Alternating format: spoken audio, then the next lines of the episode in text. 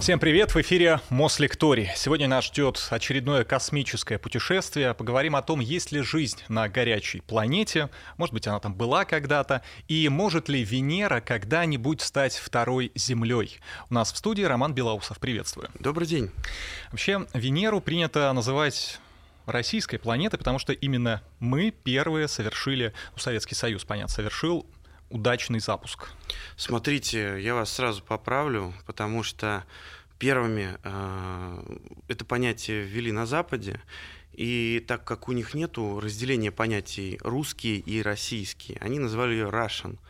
Собственно, э, Венера это русская планета, поэтому вот стоит отталкиваться от этого. И э, обратимся в данном случае к истории, к истории космонавтики.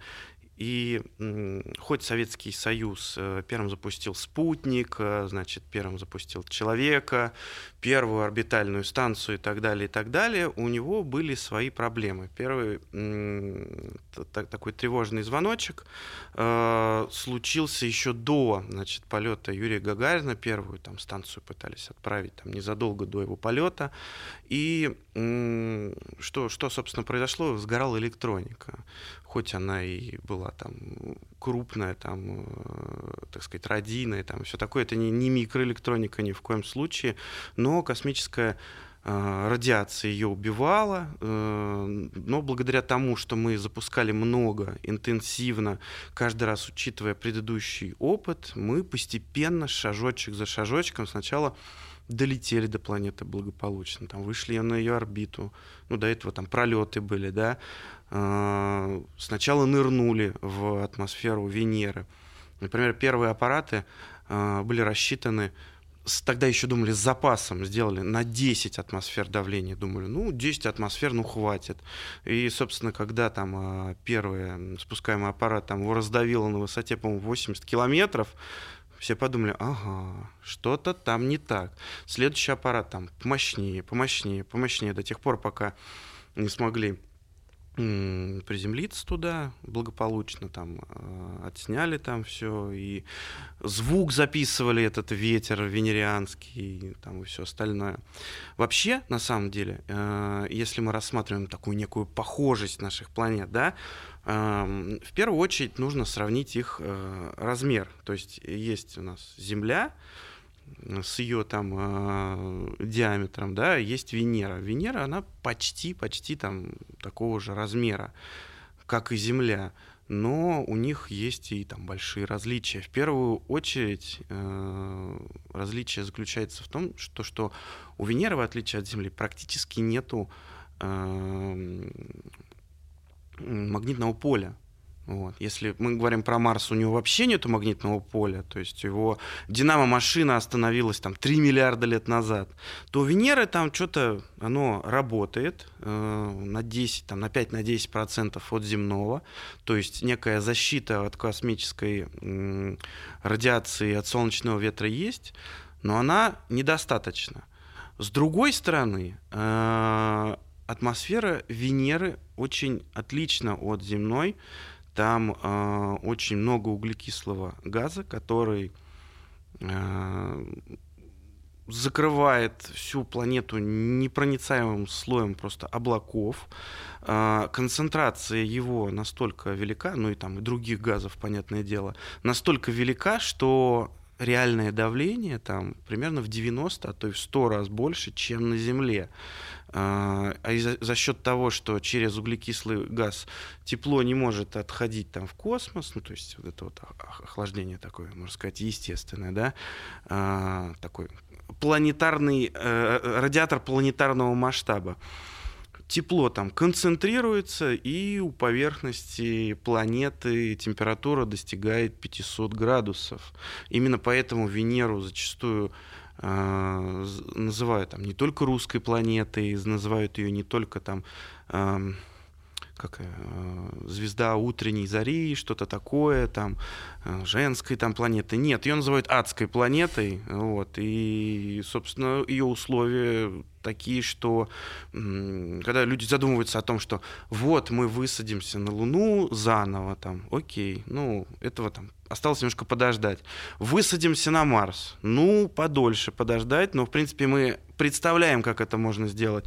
А в случае с Венерой мы примерно представляем, как э, отправить туда аппарат, э, который просуществует там пару тройку, может быть, 4 часа, но не больше. Если мы задумываемся о том, как оттуда отправить человека, ну, это уже туда огромную станцию с огромной там теплозащитой, э, значит, защитой от давления надо отправлять.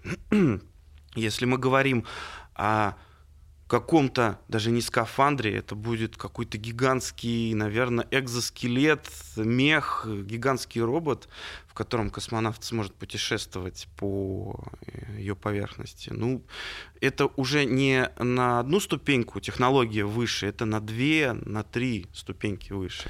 Ну, поэтому рассматривается скорее гипотеза сначала орбитального ее покорения, то есть мы не будем спускаться непосредственно на Венеру на поверхность, мы где-то там будем над ней летать, там и концентрация газов не такая катастрофическая, и давление поменьше, и температура тоже. Смотрите, если мы рассматриваем данный вариант, а он уже давным-давно рассмотрен, рассмотрен в Институте космических исследований, он опирается на советский опыт, программы Венера и программы Вега, ну то есть это было некое такое продолжение. Вега это э, расшифровывается как Венера Галлея, то есть это крайние аппараты, которые были отправлены туда во, вре- во времена, когда значит, э, комета Галлея посещала нас там в очередной раз. Э, прилетал э, на орбиту Венеры аппарат, точнее, он не на орбиту, он был пролетный. Он оставлял там некий аэростат, который там существовал как и до этого там часть данных э, принималась с этого аэростата на вот этот вот перелетный модуль, перелетный модуль летел дальше к комете Галлея и так далее. Но если мы рассматриваем нынешнюю э, ситуацию с э, космическим аппаратом, который отправится к Венере, он будет э, заново наверстывать опыт, который так необходим для ее изучения. Этот аппарат назвали Венера-Д. Д, э, значит, расшифровывается как долгоживущая. Э, в чем его особенность? Так как, значит, технологии с тех пор шагнули дальше, собственно, э, часть внутрянки этого аппарата. Ну, то есть в данном случае мы говорим не просто про орбитальный модуль, который будет существовать на э, орбите искусственного спутника Венеры.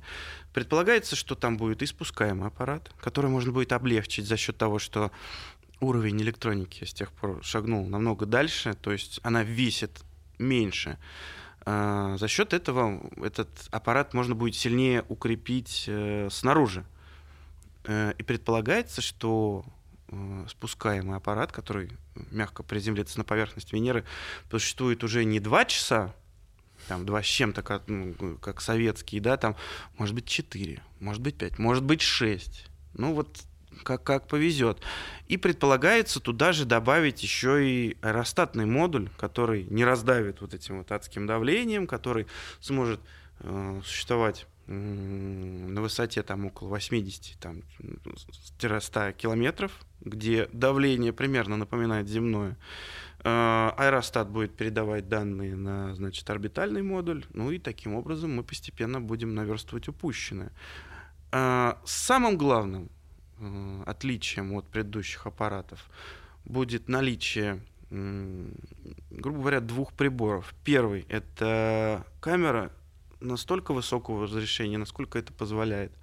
Потому что анализируя те фотографии, а это на самом деле не совсем фотографии, это а, ТВ, э, ТВ фотографии, ну, то есть это развертка, которая присылалась, да, то есть по, по, по полоскам, да, это ТВ-сигнал, который был превращен в фотографии. Э, был проведен их анализ, как нашими учеными, так и зарубежными, что немаловажно. И пришли к выводу, что если сравнивать там крайние э, изображения, полученные там с разных э, ну даже не поколений, с разных там Венер, да, там спускаемых аппаратов, то есть там некие структуры, которые напоминают живые организмы. Причем на одной значит, фотографии он присутствует, а на другой он уполз куда-то. Также предполагается, что в атмосфере Венеры может присутствовать жизнь. Причем не та жизнь, к которой мы там привыкли, да, то есть мы с вами углеродные формы жизни. Предполагается, что там какая-то азотная форма жизни присутствует. То есть в том же Институте космических исследований глава института, там, главный там, научник э, Института космических исследований Лев Зеленый, там, в соавторстве с профессором Ксенфомалити, они изучали этот вопрос, и, собственно, Венера-Д э, призвана его решить. Когда она полетит, это отдельный вопрос. Скажите, ну вот у нас неспроста Марс появился в беседе, разумеется, да, потому что два варианта колонизации — это либо Марс, либо Венера. Так а ближе-то кто все таки Смотрите, тут... Э, Или это от времени тут, зависит? Нет, тут, тут две, две, две вещи э, важны. Первое, значит, это расстояние. До Венеры немного, но все же поближе. Плюс она внутри находится. Мы третья планета от Солнца, она вторая. Туда лететь немножко попроще. То есть баллистические условия попроще, там подвернуть, завернуть, вот это все. Ну, это отдельный разговор. Вот. Э, ближайшее расстояние до Венеры составляет 38 миллионов километров. Самое дальнее, ну, то есть, когда мы на противоположных там э, частях вот Солнца, там, мы даже не видим друг друга, да, это 162 миллиона километров. С Марсом сложнее, он четвертая планета от Солнца, у, у нас совершенно другой там орбитальный резонанс с ним, э, он находится сильно дальше, то есть ближайшее расстояние к нему это 56 миллионов километров. Вроде казалось бы, да, ну чуть-чуть подальше Венеры. Но самое дальнее расстояние от Марса до Земли, точнее от Земли до Марса, это 401 миллион километров. Поэтому окно запуска э, аппаратов к Марсу открывается всего лишь один раз в два года. Именно поэтому все э, аппараты, которые туда стартуют, они стартуют обычно по четным годам. То есть там 18, 20, 22, 24, 26 и так далее, и так далее, и так далее. Вот. Это обусловлено тем, что мы до сих пор летаем на химических двигателях, нам приходится экономить топливо, все это просчитывать и все остальное. Вот. И когда мы там выйдем на следующий уровень там, космических исследований, а я говорю там, допустим, про наши перспективные всякие направ... направления типа проектов там Зевс, там Уклон, вот это вот все, да, нам не так важно будет сколько там топлива с собой брать, да, то есть эта штука благодаря э, своим характеристикам, а это ядерный электролет вот, и на ионных двигателях, э, он там постепенно будет разгоняться, разгоняться, разгоняться, там доберется до Марса, там еще быстрее доберется дальше, дальше, дальше. Вот тут уже другие вопросы к нему будут, но это мы увидим лет через, наверное, там 7, 8, 10. Вот. Это, собственно, вопрос расстояния и экономии топлива. Второй вопрос заключается в том, что, в принципе, что Марс, что Венера — это адские планеты для человека. Просто Марс, он чуть менее адская планета. Напомню зрителям, что Марс, в отличие от Венеры, он в два раза меньше, чем Земля. Там меньше, собственно, сил притяжения. И при этом у него не работает его динамо-машина. То есть нету защиты — от э, солнечного ветра, от космической радиации. И, собственно, на поверхности Марса, э, если находится, ну, давайте скажем, живое существо, пусть даже в скафандре, пусть даже в каком-нибудь посадочном модуле, пусть, не знаю, в супер-пупер защищенной герметичной капсуле, присыпанной, э, значит, э, марсианской там породой но на нее все равно будет действовать эта радиация. Собственно, для того, чтобы научиться летать на Марс, мы сначала должны пожить на Луне, потому что там примерно такие же условия. Мы не просто там высадимся, мы не просто там какую-то капсулу посадим, в которой можно будет кушать, в которой там можно будет добывать воду из, значит, почвы Луны. Мы не просто присыпем ее лунным реголитом, мы научимся жить, мы поймем, Убивает нас эта радиация или нет? Убивает нас лунная пыль или нет? Убивает нас что-то еще или нет? Потому что космос — это настолько враждебная среда, что тут нужно защищаться, потому что э, то, что есть сейчас, то есть мы говорим про там, станции «Алмаз», там, станции «Салют», станцию «Мир», МКС, Skylab американская, опять же, да, они все существовали и существуют на низкой околоземной орбите. Китайская, опять же, национальная станция, да, это низкая околоземная орбита. Все, что вот ниже поясов, радиационных поясов Ваналина. Нас прикрывает наша материнская планета, нас прикрывает Земля. Ее динамо-машина прикрывает.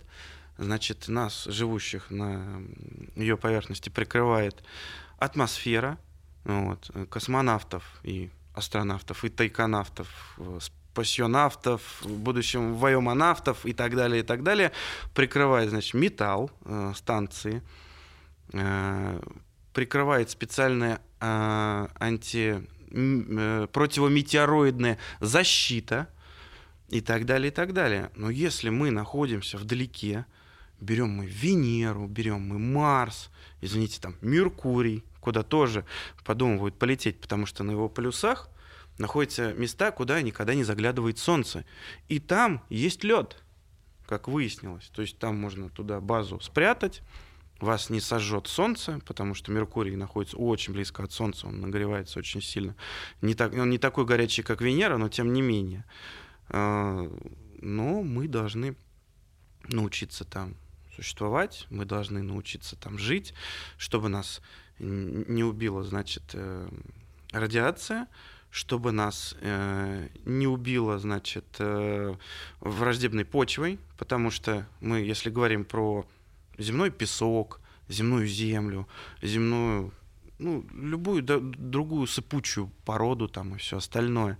У нас же вода есть на планете.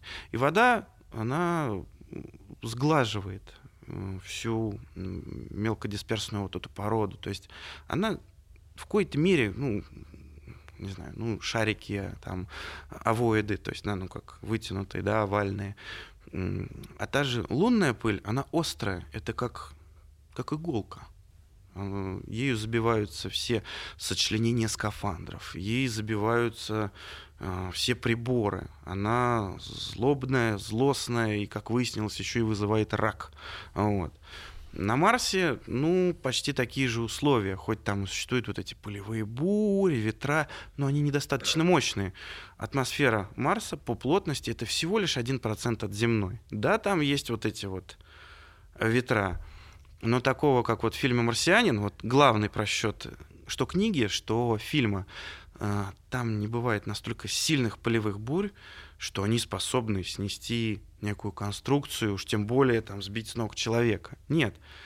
В силу того, что э, там нету каких-то сильных преград, то есть там не растет деревьев, ну, вы понимаете, да?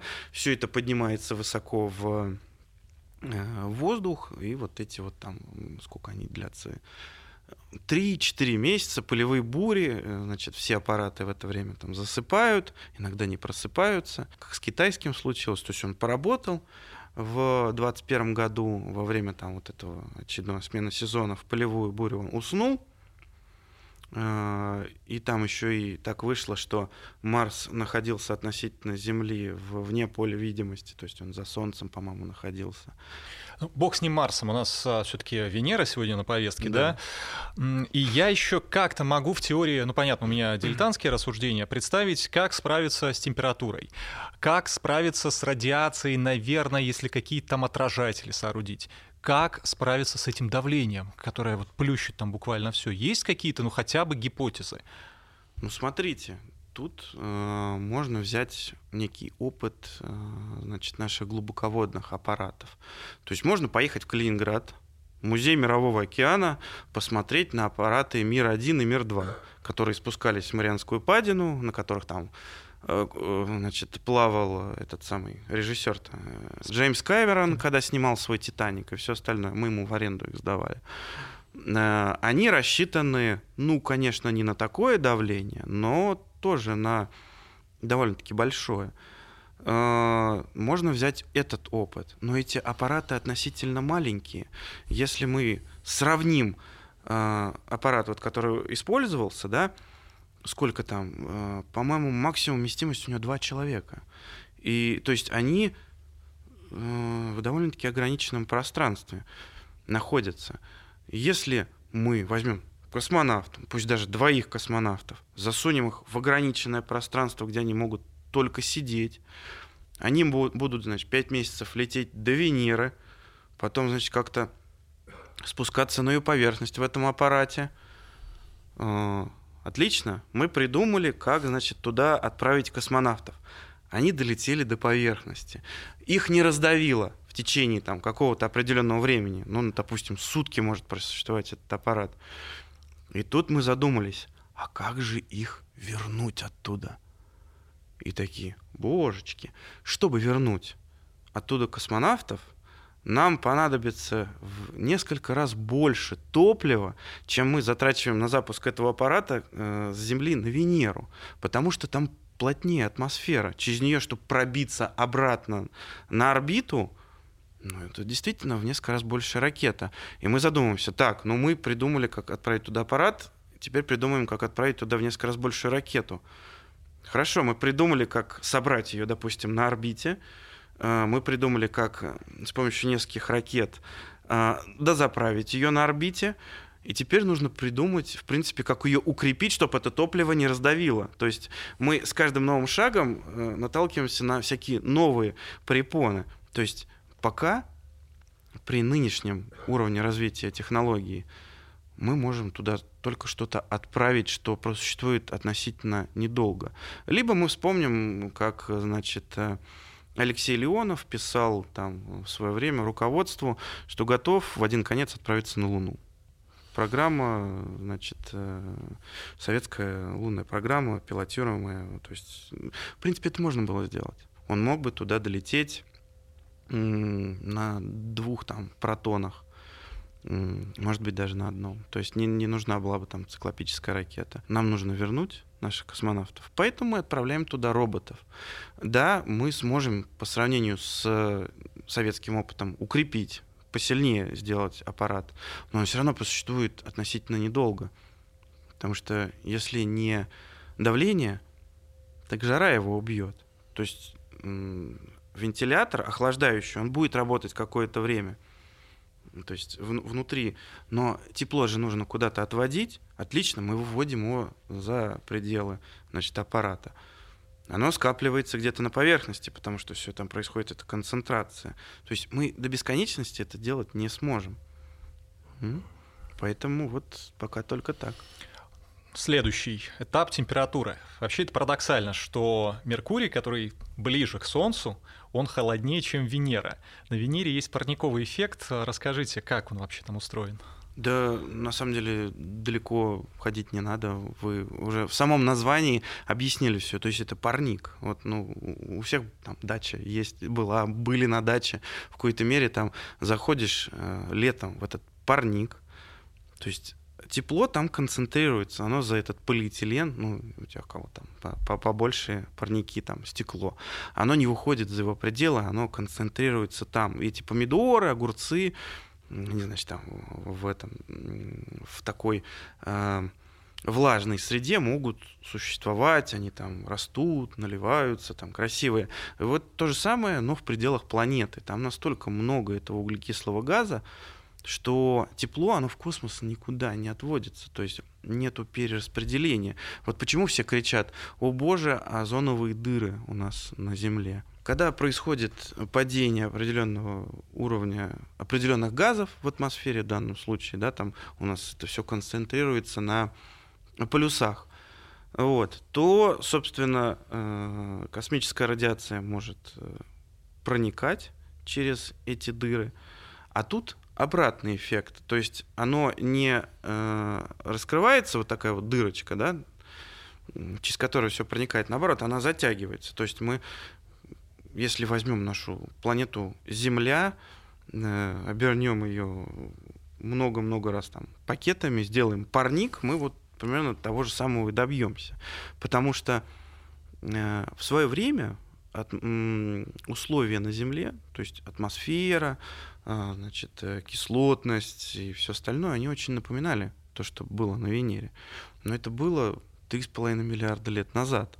Если взглянуть на наши вот эти две планеты, вот, вот эти вот 3,5 миллиарда лет назад, то, скорее всего, на Венере, да и на Марсе тоже, были океаны. Да, понятное дело, на Венере, скорее всего, они были не водные.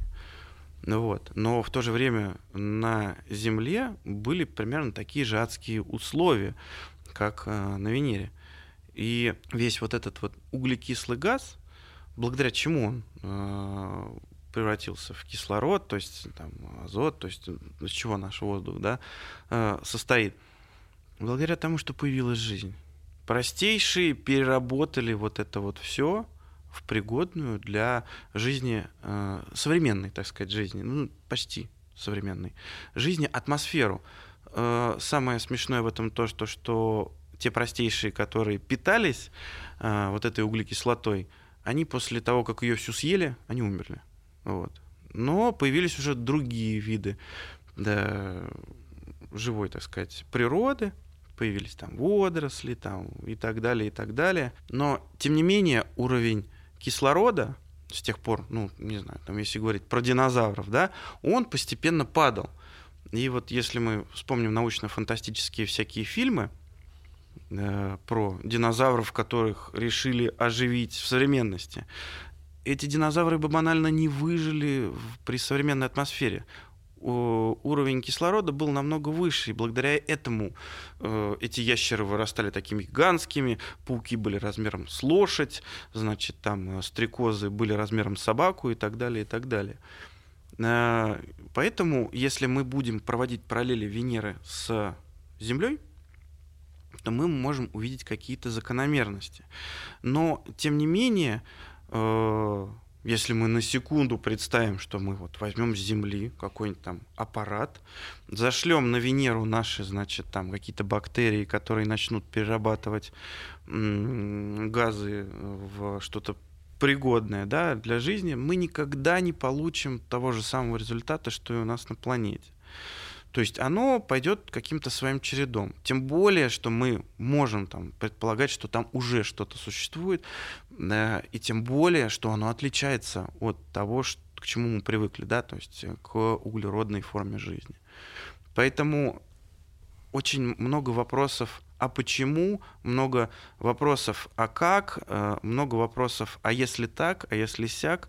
Ну, тут как бы никакого другого выбора нет, как летать больше, летать интенсивнее, защищать аппараты э, на более там, длительный период от влияния той же Венеры.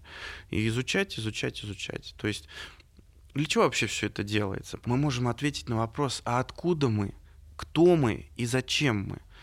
И с каждым десятилетием мы все больше и больше э, приближаемся к ответу на этот вопрос.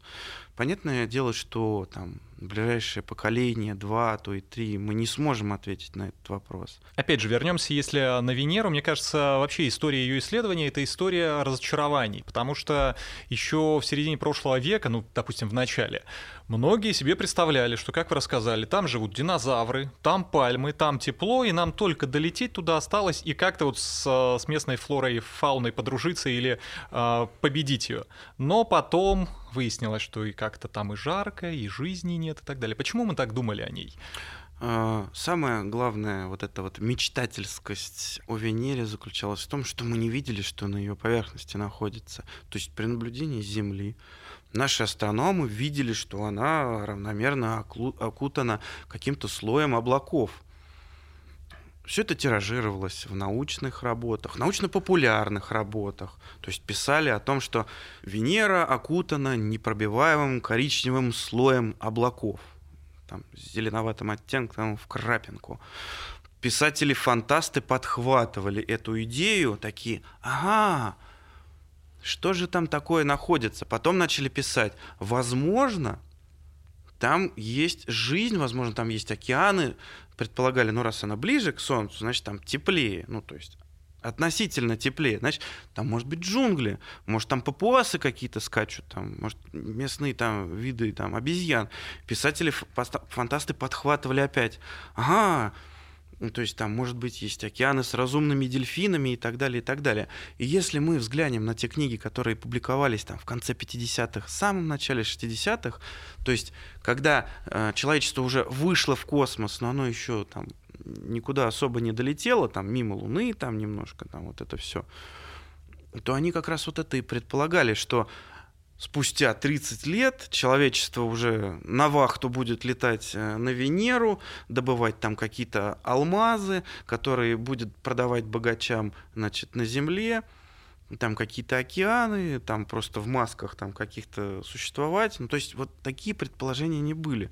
Вот. Но советские аппараты были э, не предвзяты в этом плане. Они спустились, сказали, не, ребят, Тут все очень плохо. Пока. И превратились в блинчик. Ну да, практически в блинчик. Э, то есть, наверное, когда-то, когда космонавты туда высадятся, они подойдут к этому месту, где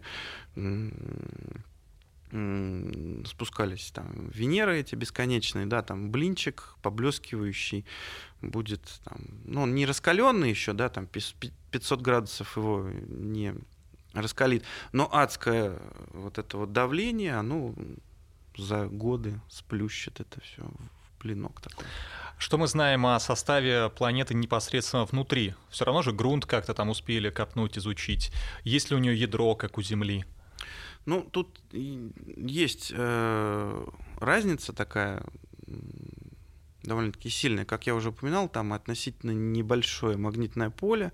Да, там есть ядро, оно там сильно меньше, чем у э, нашей планеты грунт э, так до конца и ну, не, не поняли, что, что именно он там из себя представляет. То есть у э, аппаратов Венера у них э, была такая специальная лапка, которая в момент э, значит, ну, касания, она отстреливалась с помощью пиропатрона, и там такой коготь, он втыкался в грунт.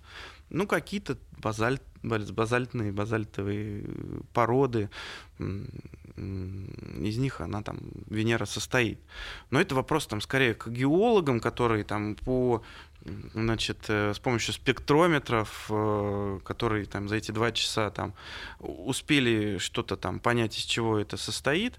Если мы говорим про науку о минералах, то э, вспомним, да, то есть возьмем, например, берил и изумруд, да, то есть с позиции химического состава они практически идентичны.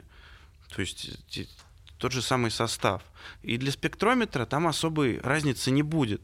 Но вот кристаллическая решетка у них разная. А это вот таким вот простым вот касанием не увидеть. То есть и э, спектрометра это не разглядит. То есть прилетает туда ученый, берет там пробу, там разглядывает ее там всеми доступными способами, тогда он может ответить на вопрос, из чего состоит Венера. Большой долей вероятности он новые, значит, откроет минералы, которые на Земле не могут быть представлены в силу каких-то особенностей. Поэтому говорить о том, что она там сильно отличается от Земли или она такая же, мы пока не можем. Но мы понимаем, что те адские условия, они способны сформировать новые для нас минералы, которые не могут встретиться, допустим, на Земле, но могут встретиться, э, точнее, на поверхности Земли, но могут встретиться там где-то Э, в глубине. То есть мы говорим, если про те же алмазы, то есть они ничем от э, грифеля карандаша не отличаются. Просто их сдавило, значит, э, сильным давлением там в внутри Земли. То есть они вот такие получились. Это как вот, если вспомнить газовые наши гиганты, там Сатурн тот же, а, предполагается, что тот метан, который может э, в небольших количествах э, присутствовать в верхних слоях вот этой вот газовой атмосферы, э, при постепенном погружении в нее э, его начинает сдавливать, то есть он начинает гореть.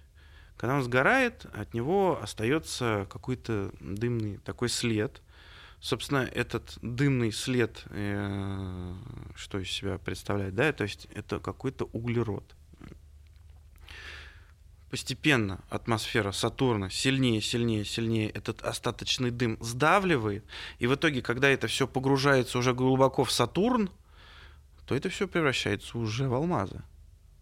Поэтому, это алмазная планета получается? Ну, если мы говорим про то состояние, в котором находится назовем это ядром, точнее, бывшую твердую поверхность Сатурна, да, там уже нету разницы между плазмой не плазмой. То есть э, давление там в 10 миллионов раз больше, чем на Земле. Вот. И мы ничего не, больше про это не можем сказать. Поэтому Венера тут немножко более понятна. Так если мы, ну вот уже в принципе поняли, что подходит нам Венера не очень, как и Марс, какой смысл тогда заниматься исследованием, не перенаправить ли все усилия на поиск экзопланет, которые будут больше соответствовать земным условиям? Или это в разы сложнее, поэтому пока вот мы можем в этой песочнице копаться, давайте там и будем оставаться? Все должно происходить постепенно. Человек сначала научился пересекать э, Средиземное море, то есть мы пришли все из Африки, мы постепенно там переселились в Европу. Из Европы мы расселились в Азию, в Северную Америку, в Южную Америку и так далее. Но это происходило в течение десятков и сотен тысяч лет. Потом мы немножко научились плавать на утлых лодочках, немножко там грести. Потом мы научились более-менее строить большие корабли. Начали плавать по тому же Средиземному морю, начали плавать там а, по другим окрестностям. Потом мы научились пересекать океан.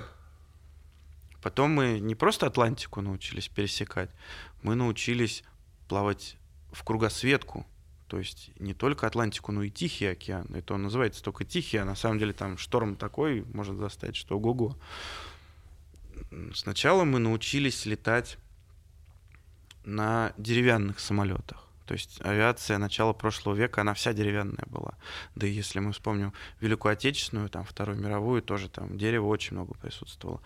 Потом мы научились строить э, полностью металлические, так сказать, самолеты. Потом мы научились летать на реактивных самолетах. И так далее, и так далее.